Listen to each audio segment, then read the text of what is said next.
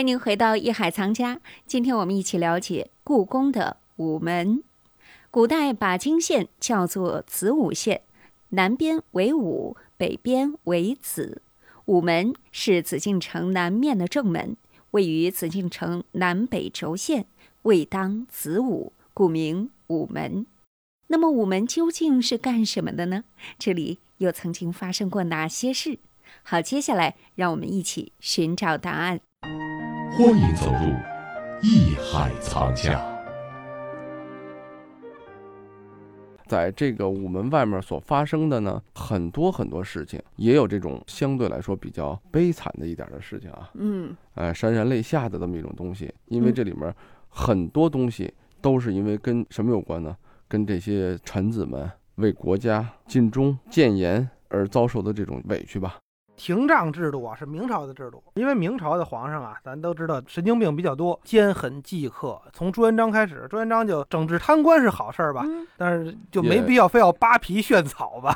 这个太没必要血腥说了啊，这这个全家问斩，一杀杀几百人。但是他也从一定程度上来警示这些贪官。但是，是问题是没有用啊，没有制度管着。嗯，完了，这个廷杖也是，廷杖其实呢，就是说不好听话就打屁股呗，对，就其实是挺叫呃羞辱人的。叫做羞辱的意义，丢人的成分大于肉体疼痛。嗯，到这个明朝朝的的时时候，先后廷杖大臣啊五百多人次，真是死了好几十，就活活打死。那么有的时候呢，是因为这皇上恨他，手底下人肯定也都明白皇上什么意思，但是有的时候是自己招，嗯，就是我就宁可在这儿死。那这是就是所谓的过去文人老说民族的脊梁啊，嗯是这种人。比方说有一个御史叫蒋钦，他是江苏人，接连三次被廷杖。嗯，第一次呢是跟这个陆坤一块儿廷杖为民，逮下赵玉，因为说这个老百姓太苦了，说皇上啊，您不能够老出去说这个这个玩儿去啊。嗯结果皇上说了，我出去我就是为了看看老百姓怎么苦啊。皇上很生气，杖三十除名。完了呢，刚打完三十下，第二天他呢又单独上书。痛斥奸臣，说我们是正义的，那些支持您出去玩儿去的那个都是奸臣，嗯，昏庸啊嗯，皇上一瞧，刘旭这光是啊没打疼啊，再打来一三次吧下吧。再打三十，哎，再杖三十下狱。第一次打完了下狱，嗯哎，三天之后说三天，其实就是后天，嗯因为过去人咱现在得明白一个概念啊，三天之后我请你吃饭就是后天，所以他这头天打完了，第二天写，第三天又上书，就打完三十下狱了，他在狱里头又写了一篇奏折，说我呀昨天打的我是血肉淋漓，伏枕狱中，但是我也希望您能够把刘瑾的脑袋拿下来，刘瑾就是大太监嘛，嗯嗯哎，悬挂在午门。我再次给您上书，我不是不知道这后果。第一次您打了我三十，我又给您上；第二次又打了三十，这次我还给您再次上书。嗯哎，事不过三，反正您看着办，要不就您改，要不您就把我杀了。您如果杀了我，我就跟古代的什么关龙旁啊、比干啊一块儿，我们就是留名千载了。那么，据一些史书记载啊，当然这也肯定是有迷信成分，但是也说明了这个后代对这种直言敢谏、不怕死的忠臣的这种敬仰啊。嗯说他在夜里头啊，趴在那儿啊，正起草这第三封奏折的时候，在灯下就听到了一阵一阵的鬼声。说这鬼声什么样，咱也不知道啊，应该不是嗷嗷叫唤那种鬼哭狼嚎，应该可能你就是呃想，啊，他这人都走了，这谁能告诉他听见鬼声？哎，这就是后人的一种哎对对他的揣测，估计就故是事他敬自仰吧可能在灯下听到了有人什么叹息声啊，嗯什么这种声儿。完了，蒋钦就说了，现在我正在起草的这东西，明天就递到皇上手里。嗯递到皇上手里之后，必然身遭惨祸。就是我写这东西，必然给我自个儿找死罪。那是祖先显灵不让我写这个奏书吗？他整理衣冠，因为过去中国人对祖先是非常敬仰的嘛，嗯天地君亲师嘛。对，他整理衣冠，站起身来。您知道他连着打了六十下之后，能站起来很不容易啊。他说：“如果是我的先祖，就请您大声的告诉我。”刚说完这句话，那鬼声就从墙壁里说说：“我就是你的先祖啊，你要得给我们家留后啊，不孝有三，无后为大嘛。”结果蒋欣说：“哎，说我既做御史，得意而忘私。忠孝不能两全呀。哎御哎有的时史候是什么？御史说现代话就是监察机构，嗯就是我就是说话的人，我既然当这官儿了，我必然要得意，就是嗯因义嘛，而对忘私。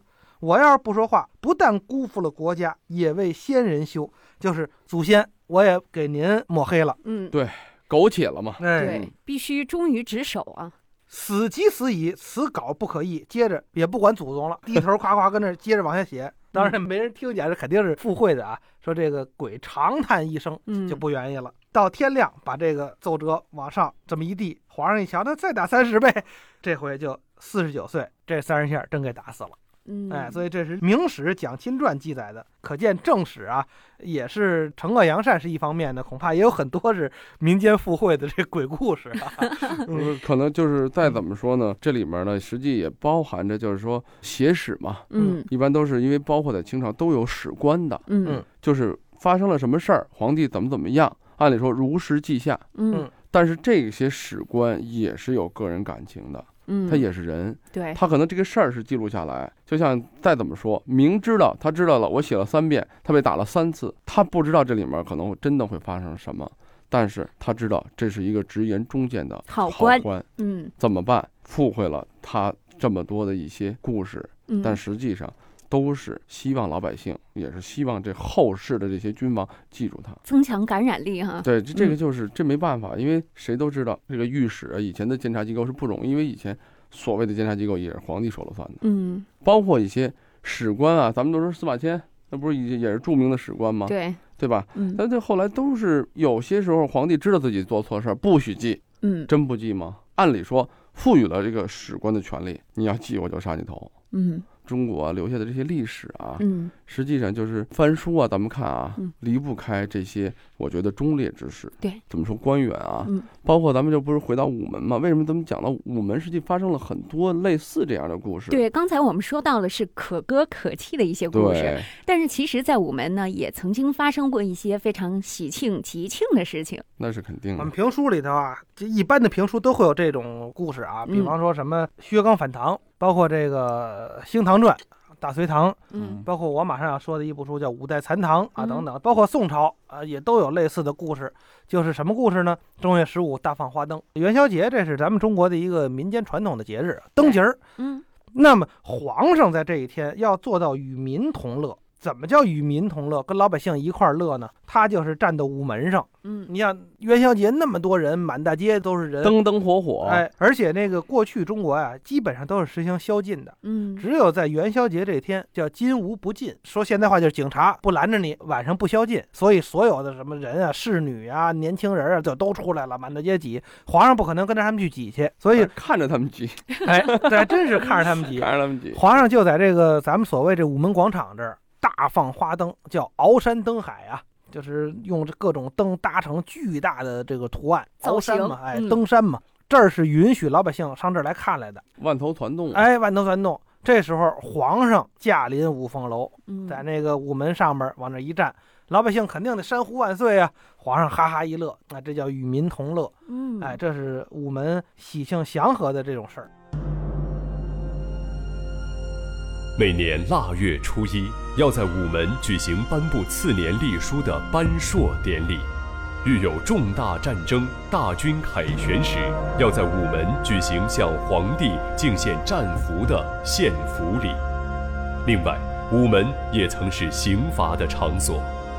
明代时，如果大臣触犯了皇家的尊严，便以逆鳞之罪，被绑出午门前御道东侧，廷杖。每逢重大典礼及重要节日，午门还要陈设仪仗，以体现皇帝威严。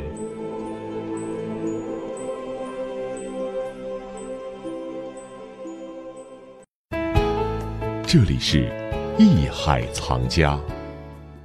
每逢重大典礼及重要节日，都要在午门陈设体现皇帝威严的仪仗；遇有重大战事、大军凯旋，要在午门举行向皇帝敬献战俘的献俘礼。午门曾经见证过的那些献俘礼，又会有什么样的故事呢？好，稍后回来，让我们一起了解。这里是夜海藏家，我是永峰，咱们待会儿见。